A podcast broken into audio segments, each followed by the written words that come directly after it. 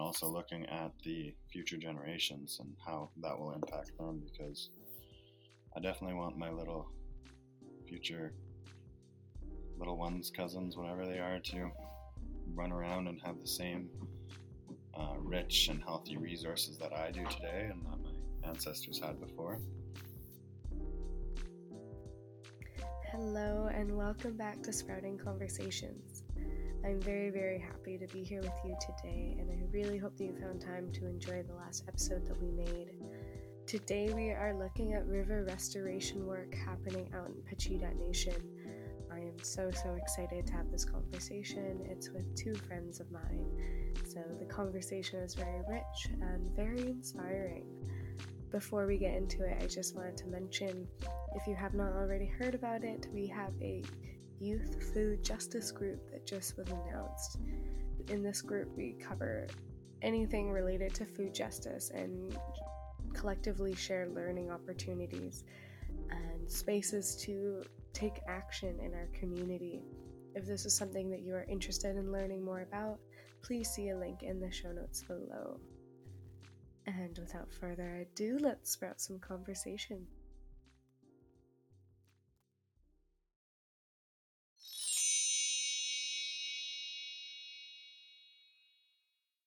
Can you both start by introducing yourself in whatever way that means for you?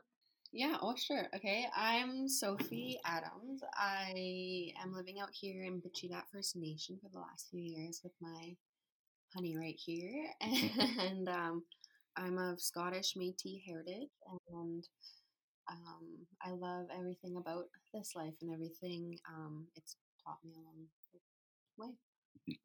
Cute. um, hello, my name is Tristan Dunn Jones. I am um, Welsh on my mother's side, and I am Pacheedaht First Nations on my father's side. Um, I have dual citizenship with my mom and here in Canada. Um, I am a Status First Nations individual from the Pacheedaht First Nation. Um, my dad's father is Pacheedaht, and my dad's mother is um, Stolo from the Hope region.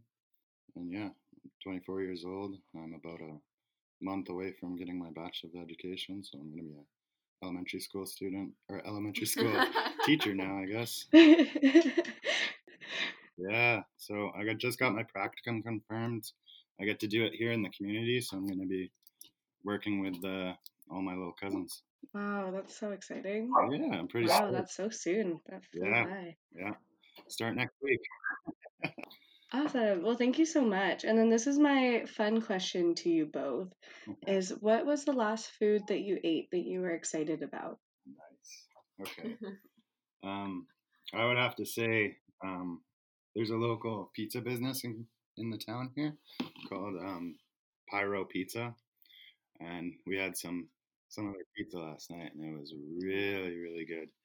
and it's all hand loved, and it's um the the fire chief out here, and he makes it in his backyard in like this coolest stone oven, Yeah, and pizza. hot out of the oven right into your hands. And um, usually they have like seasonal mushrooms and stuff, and so sometimes we get like surprise chan- chanterelles Sun and yeah. Yeah, it's always exciting. And if you're local, they'll always add a little special pizzazz for you. Yeah. Oh, that sounds so good. I love stone fire pizza so much. Yeah, it's fine.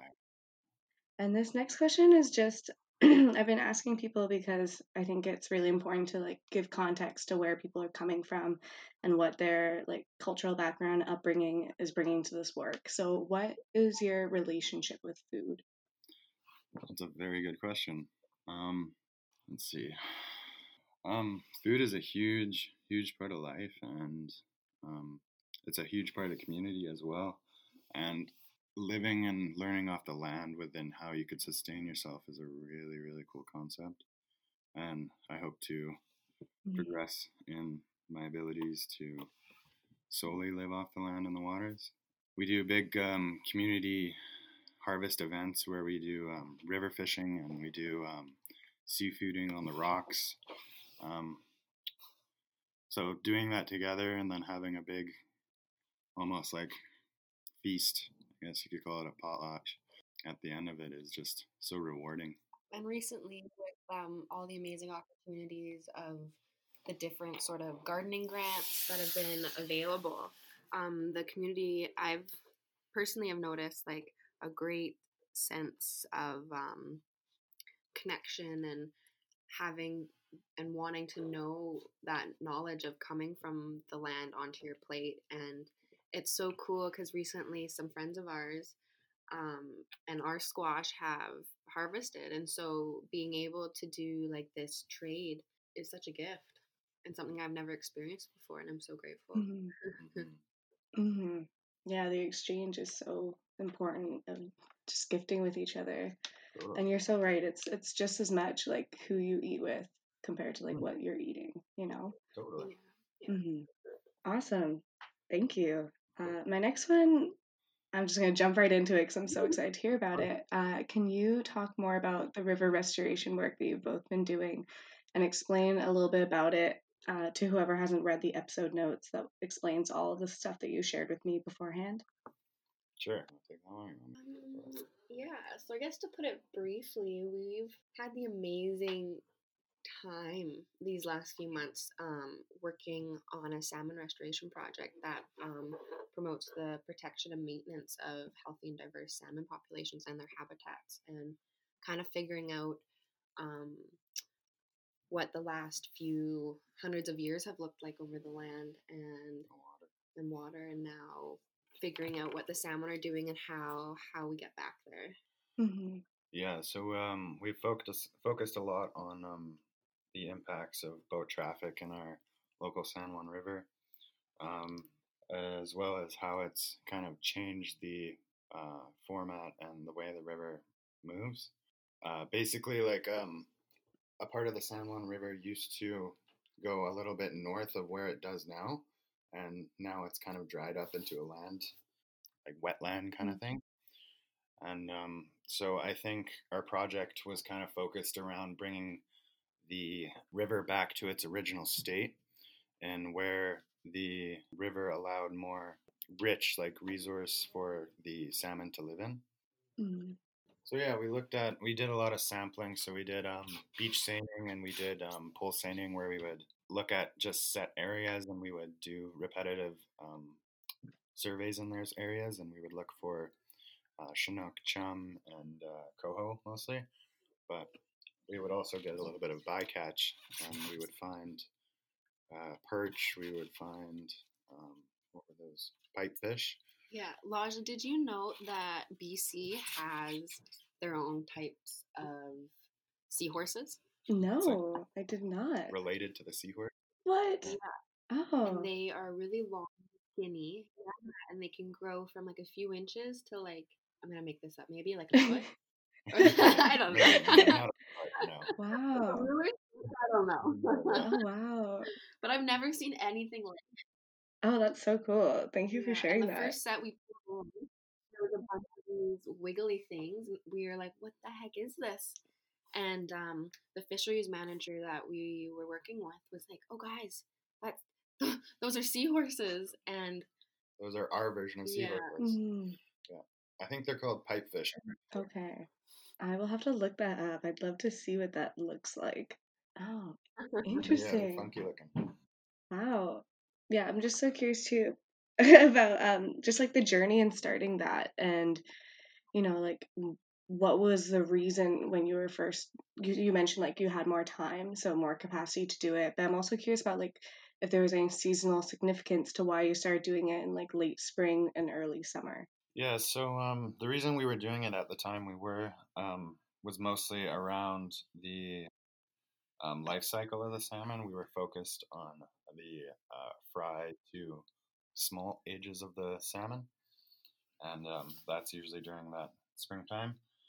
Oh yes, so and as well, it was focused around that time in that area um, because um salmon at that stage of life uh, require a certain salinity in the water, Mm. and um, our river is very special because it's one of the only estuaries that, may, uh, maybe not only, but it's one of the main estuaries that uh, juvenile salmon can live in based based on the salinity of the river. Okay. So doing the research there is really important, and um, this project is actually a, a pre and post project. They were working on um, some river restoration stuff before this as well, and um, after this, they're gonna do some more uh, research. Like I was saying, re- they're gonna uh, reroute the river back to the original state. So um, I think that's the based on the information that we collected during this um, project is going to be used for the future res- research in this area. hmm Wow. And with it being one of uh, BC's largest watersheds here, it's really been so cool to learn the different ways that um, the water kind of recycles itself. Mm. And so, with this post project coming, they uh, they are going to um, yeah just reflect on like just what you just said was try to bring it back to that and allow the salmon to flow through because what's it called um oh because the when the estuary comes in the hydraulic flow um, pushes all the fish into kind of like the farthest regions of um, the watershed and then when the the tide goes back out sadly the fish are left there with no water to be able to um, get to their next Return back to Yeah. the river. Return back to the river and so the goal is is to be able to um, keep the water in these rivers and just have the the new life cycle of these fish be here which is like right across our front door and our window and hmm this morning when we were kind of nervous like and going through all the questions we look up and a massive eagle just comes and flies right in front of us and all the fish start hopping out of the water and we're like okay this is this has got to be a good sign Mhm. Oh, that's so nice.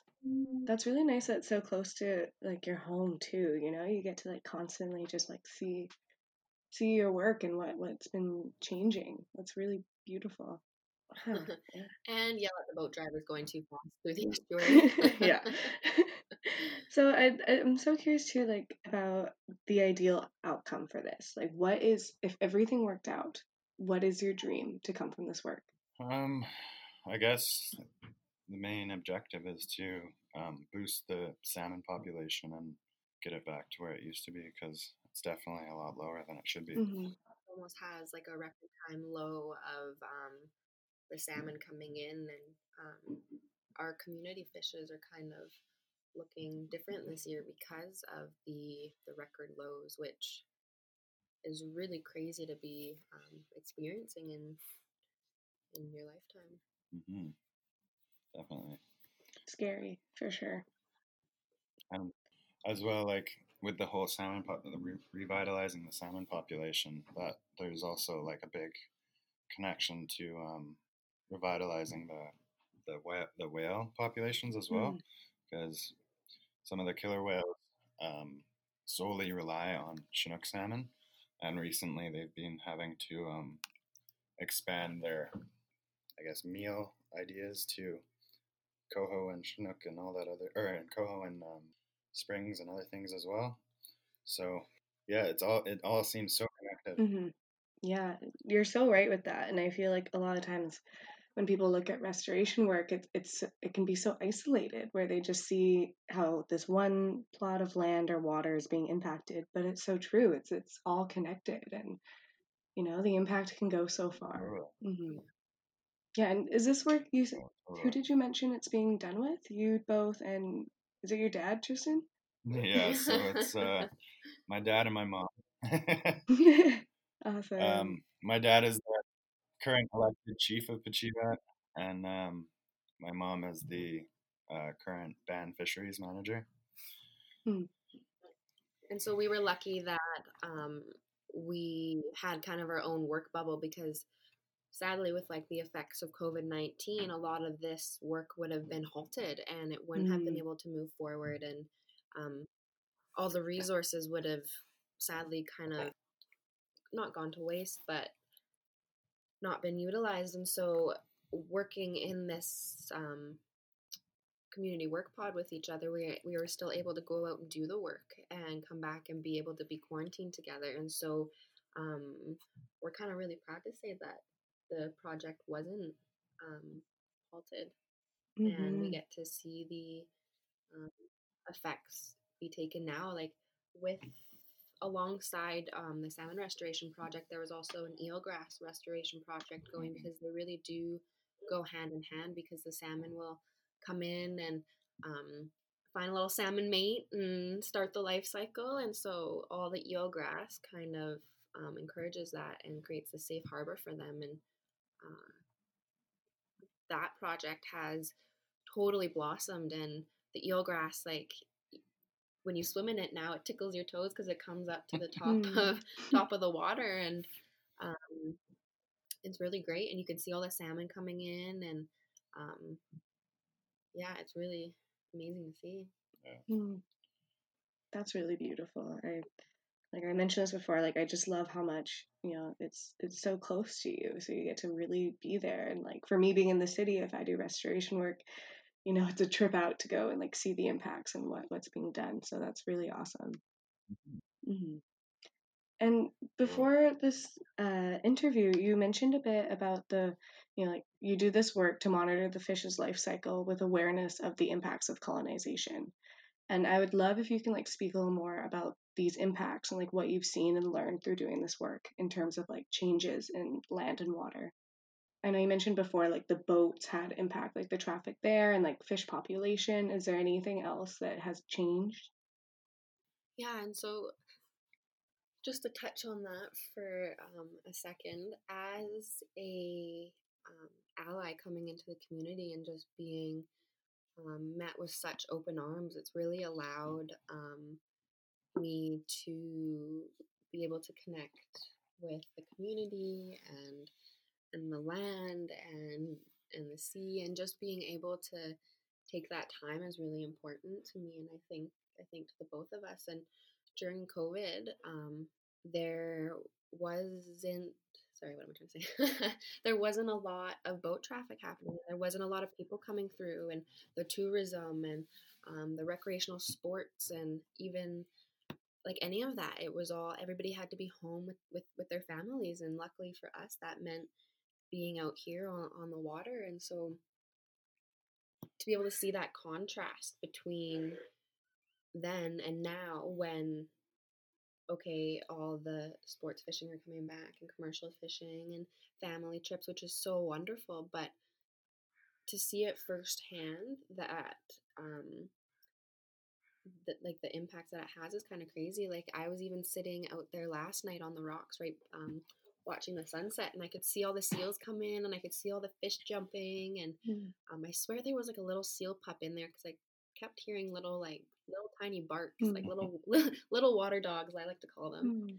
and um they were having a great time and then all the boats started to come in and it scared all the fish away and it scared all the seals away and all like the wake kind of brought all like the the eelgrass up onto the rocks where I was and it was just really grounding to see firsthand the impact. hmm Wow. And that was just last night. hmm You should also tell them about the whale.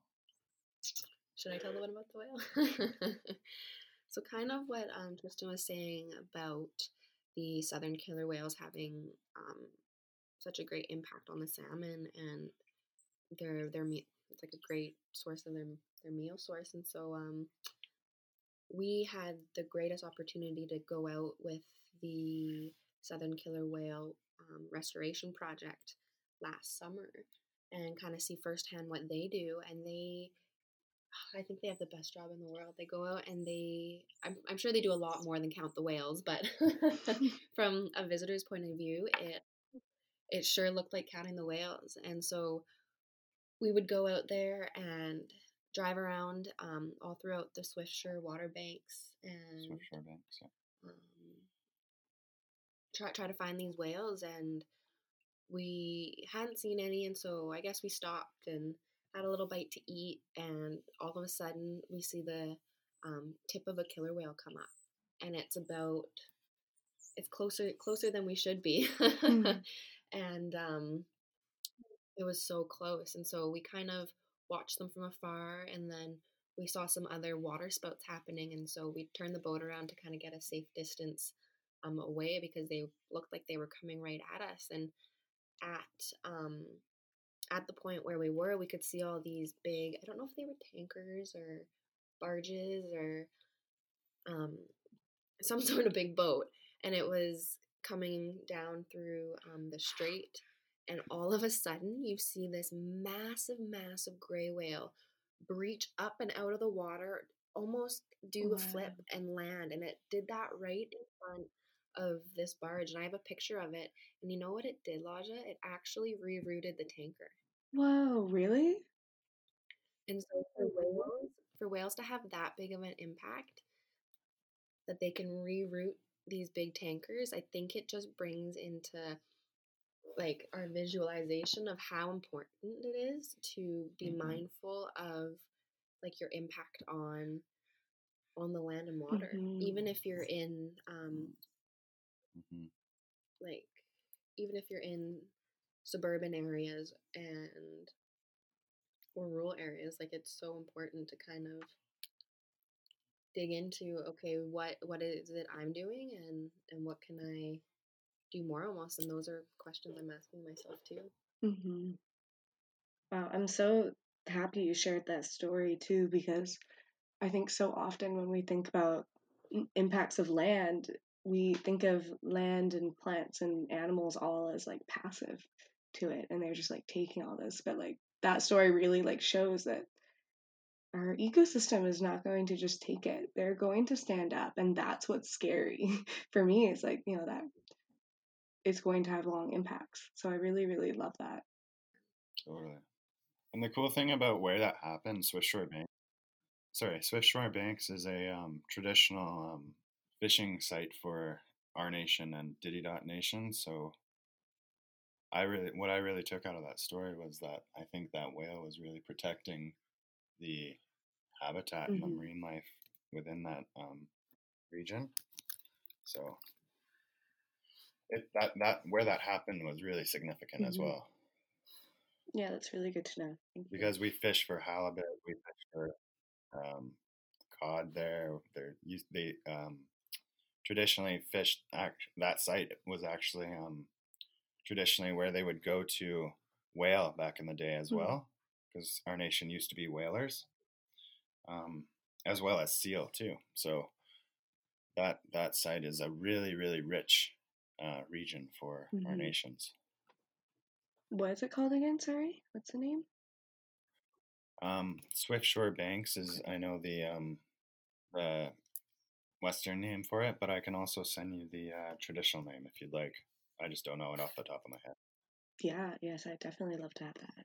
it's just something they were so passionate about and even today as you have the opportunity to go by these caves you can see these ancestral caves like carved out in in the side and um and it just kind of takes you back to to how and when when they could be used hmm hmm Yeah, and when when you see that too, it's it's so you know you're so much more inclined to do this work. You know, when you're attached to it and you have that immediate connection to it. Whereas being in the city, sometimes you don't see those beautiful you know, ancestral connections to land. Totally.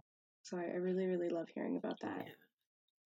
Yeah. hmm I'd love to also talk about like what I, I know for me when I do restoration work, it really, really helps me like build power and feel really in control and just like at peace and like I have control in doing something. And so I'd love to hear about any emotions that come up for both of you when you do this work and if it's like helped you grow at all as people or like you know like how has it impacted your heart?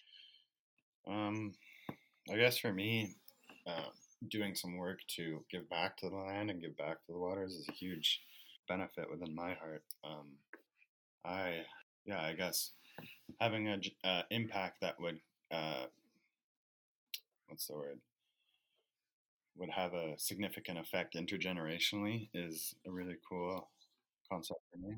Mm-hmm. and i think for me it's really been a heart forward project as well because it's has been right outside um on on our doorsteps and yeah like it's Mm-hmm.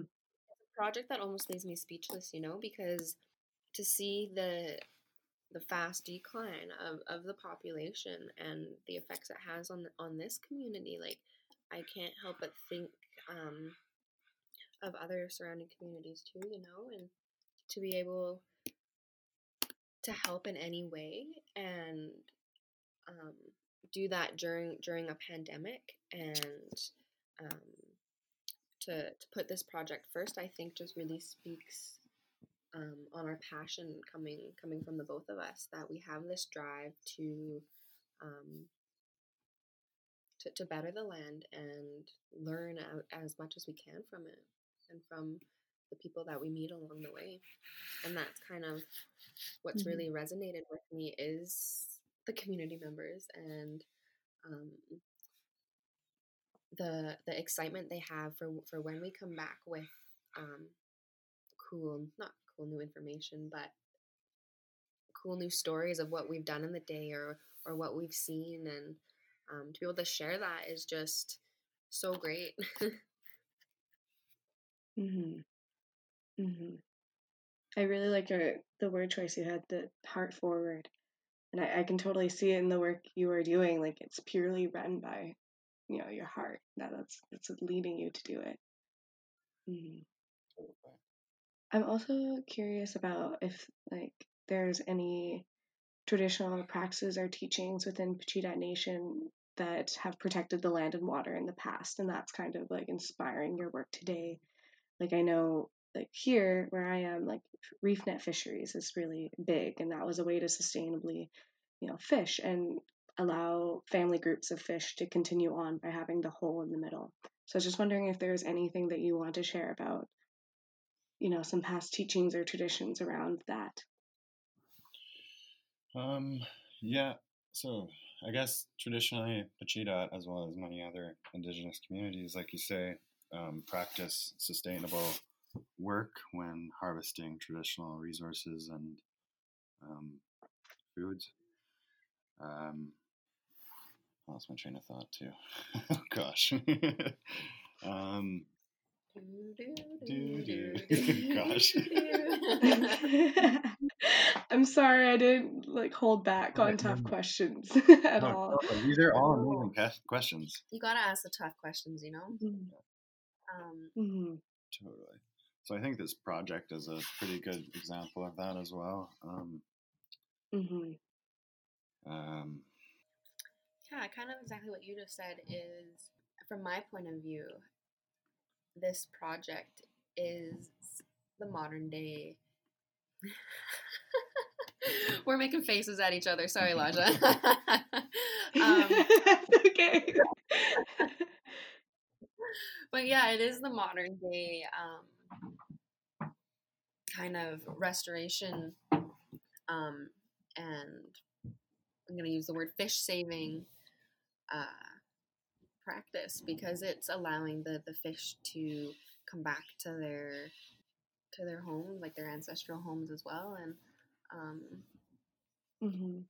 yeah, and I would love to learn more about um, historical practices used because that's yeah something something I'm still learning as well, and yeah. it's gonna create really great stories with the elders, that's for sure, and um, mm-hmm. it might drive us to have a conversation or two and kind of um, yeah learn learn more for ourselves. Yeah i also find too like this is such a tough question because a lot of the times these teachings aren't even like explicitly said you know it's just in the way that we work and move so it can be hard to pinpoint them sometimes. Mm-hmm. of course. I'd also love to hear about um, like connection to water for you both and your families.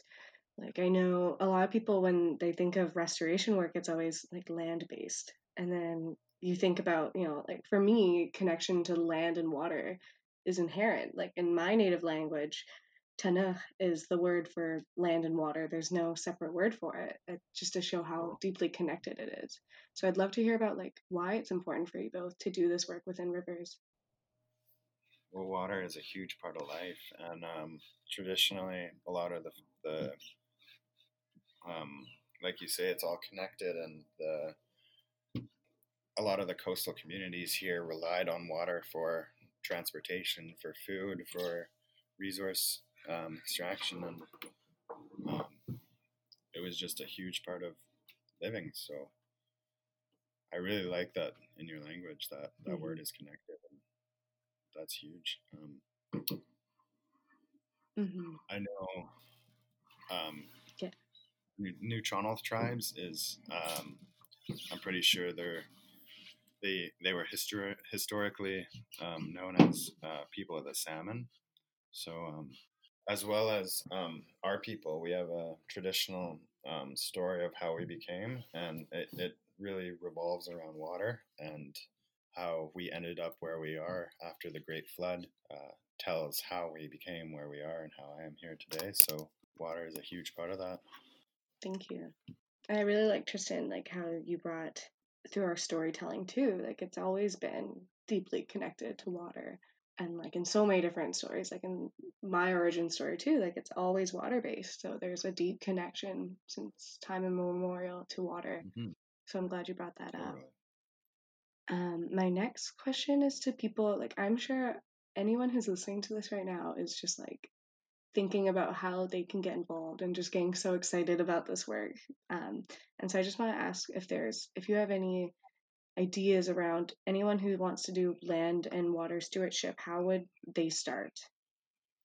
Yeah, that's a really good question, Laja. Um, it's something I have kind of been passionate about as well because originally um, I've spent some time in um, the greater Victoria area as well. And so trying to navigate um, the ways of stewardship in the city can look a lot different than um, in in the rural areas. But if it if you're interested in this type of um, work and you just have even an inkling or you even have a question, it's is just to get out there and, and get that question answered and um, find the people and and find the resources to be able to grow your knowledge and um, even if that's by starting your own little garden and figuring out what that process of um, ground to plate kind of looks like or um, water to plate you know and just Mhm. asking yourself those questions like these questions and and the hard questions as well and if um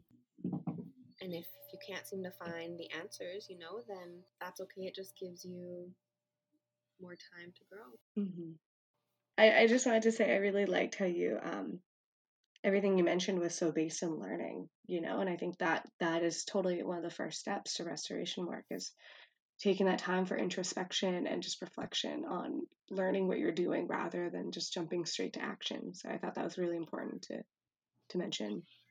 Yeah, as well. There's there like libraries are full of amazing books on some of this stuff. There there's an amazing um, app. I think Sophie was talking about it with me earlier. Um, do you remember the name of it?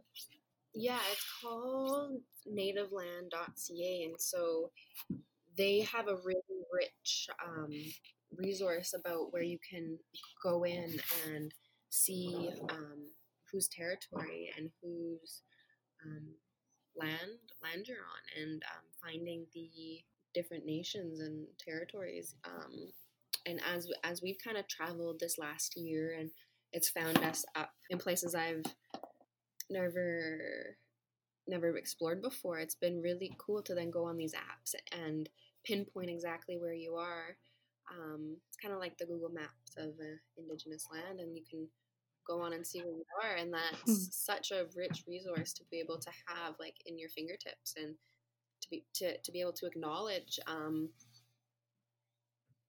yeah to be able to acknowledge that mm-hmm. Mm-hmm. Yeah, I love I love that app so much. And like it has so much to it too. Like it's it also has all the languages and Yeah. treaties and everything. So there's it's just such a great place to start if you just don't even know where to begin. Totally. Hmm Okay, so this question is probably my favorite one, and I think for me, I think it's really important to bring to attention like our dreams and what we want our future to look like. And so I, I want to ask you both if you had the power to change our food's future for like one day, you can do anything you wanted, what would you change? And like, what would be differently? And what would our connection to land look like? it's so funny that you're asking us this question because um yesterday Tiggy or yeah Tiggy and I were um can I call you Tiggy over this? Sure. My name's Tiggy. well, nickname. Sorry. Um, but yeah, so Tiggy and I were just talking kind of about what, um, like how I don't know. I guess this is kind of personal. Um, about how how we want our life to look like in the future and for future generations, and a big part of that for us is to be able to live off the land solely. And um, you kind of touched on that in the beginning about how you have this dream of being able to harvest and and, and hunt and live off the land and i think um, that's an idea that we both incredibly support to be able to live like holistically and um, locally and to have this trade within um, within the community and to take that monetary value and stress out of out of food because it is such a rich, rich resource in um, like physical, mental, spiritual, and emotional in health. You know, and so um, to just really put a huge value on that and make it accessible to all communities and all people without any question or hesitation is something really great and on a low scale through the Sprout Fund, we've been able to um, start a little hobby garden. And I'll be honest, it's made out of driftwood and it's a little slouched to the side, but we've put some love into it. And um, our tomatoes and stuff, they they've been growing so big, and all the youth in the community, we were guessing they they knew our tomatoes were growing too because we could find a trail leading back to one one of their houses and it was a cute little trail of our tomatoes. and it was I just so precious. To be able to share that with the community just warms my heart, you know? And to see like these mm-hmm. red stained lips is just like just to be able to pass that on and pass that knowledge on of okay, like this is how you take care of um, the earth and this is how you take care of the plants and yourself yeah, and yourself, man. Like that is so great. mm-hmm. Oh, that's such a great like reassurance of you know like that. That for me is like a motivation of gardening is feeding community and seeing a trail of tomatoes lead back to someone's home. I love that. Amazing. Thank you so much for sharing everything you shared. I feel like I learned so much through this conversation and just hearing the stories is just really a beautiful way to start my day, honestly. Um, and so we covered so much, and I just love if you if you wanted the if the listener could only take like two things away from this conversation, what would you want that to be? Um, honestly, I think just finding that connection and that compassion for the land and the water and the people around you and that mm-hmm. is so open that you can really find how individualistic that is for you and and put your own values in there and see see where you stand and um, to be able just to be mindful um, within that is i think the greatest takeaway for for me mm-hmm. yeah and i guess yeah for me as well it's just looking at the the the impacts um, on the land and water before us and the impacts we're having today, and also looking at the future generations and how that will impact them because I definitely want my little future little ones, cousins, whatever they are, to run around and have the same uh, rich and healthy resources that I do today and that my ancestors had before. Mm-hmm. Yeah, thank you both. That's such a beautiful, great way to wrap everything that we just talked about up. Uh, wow. Again, thank you so much for sitting with me and starting your day with me in this great conversation. Uh, did either of you want to say anything else before we wrap up this conversation? Yeah, I just wanted to say thank you so much, Laza, Laja, for sprouting this conversation. If I can be cheesy and thank you of of how we wanted to look at it mm-hmm. because um, I don't think we've had the opportunity to be able to kind of take this time and figure out what this means for the both of us. So I really appreciate you asking us these questions that we can answer together, both mm. Tristan and I, as a as a community. So thank you. Yeah, I definitely just want to say thank you. Um, in our language, it's kleko kleko, so I just want to say kleko kleko to you, Laja, for having us. Mm. Aishka, thank you. Wow, that's so nice way to end it, and I'm really glad that I could help um, facilitate some conversation for you both, and it's actually going to be meaningful for both of you in your lives. That's really, really great to hear. Totally. Thanks for having us. Of course. This was the end of our call, but please, I'd love to stay in contact with both of you and continue learning about all the work you're doing. So if you ever have any photos or stories you want to share, please reach out and just let me know and motivate me to do great work. I really admire all the work you are both doing. All the love, Laja. Thank mm-hmm. you. Thank you so, so much for listening to this week's episode. I am blown away with the wonderful conversations that came out of this and the storytelling and the authentic sharing. It was a wonderful, wonderful conversation, and I really, really hope something resonated within you as well. If you like this episode and want to continue learning with us, please like or subscribe to our podcast and check out all the other ways that you can collaborate with the Youth Food Network. All of that information will be in the show notes below.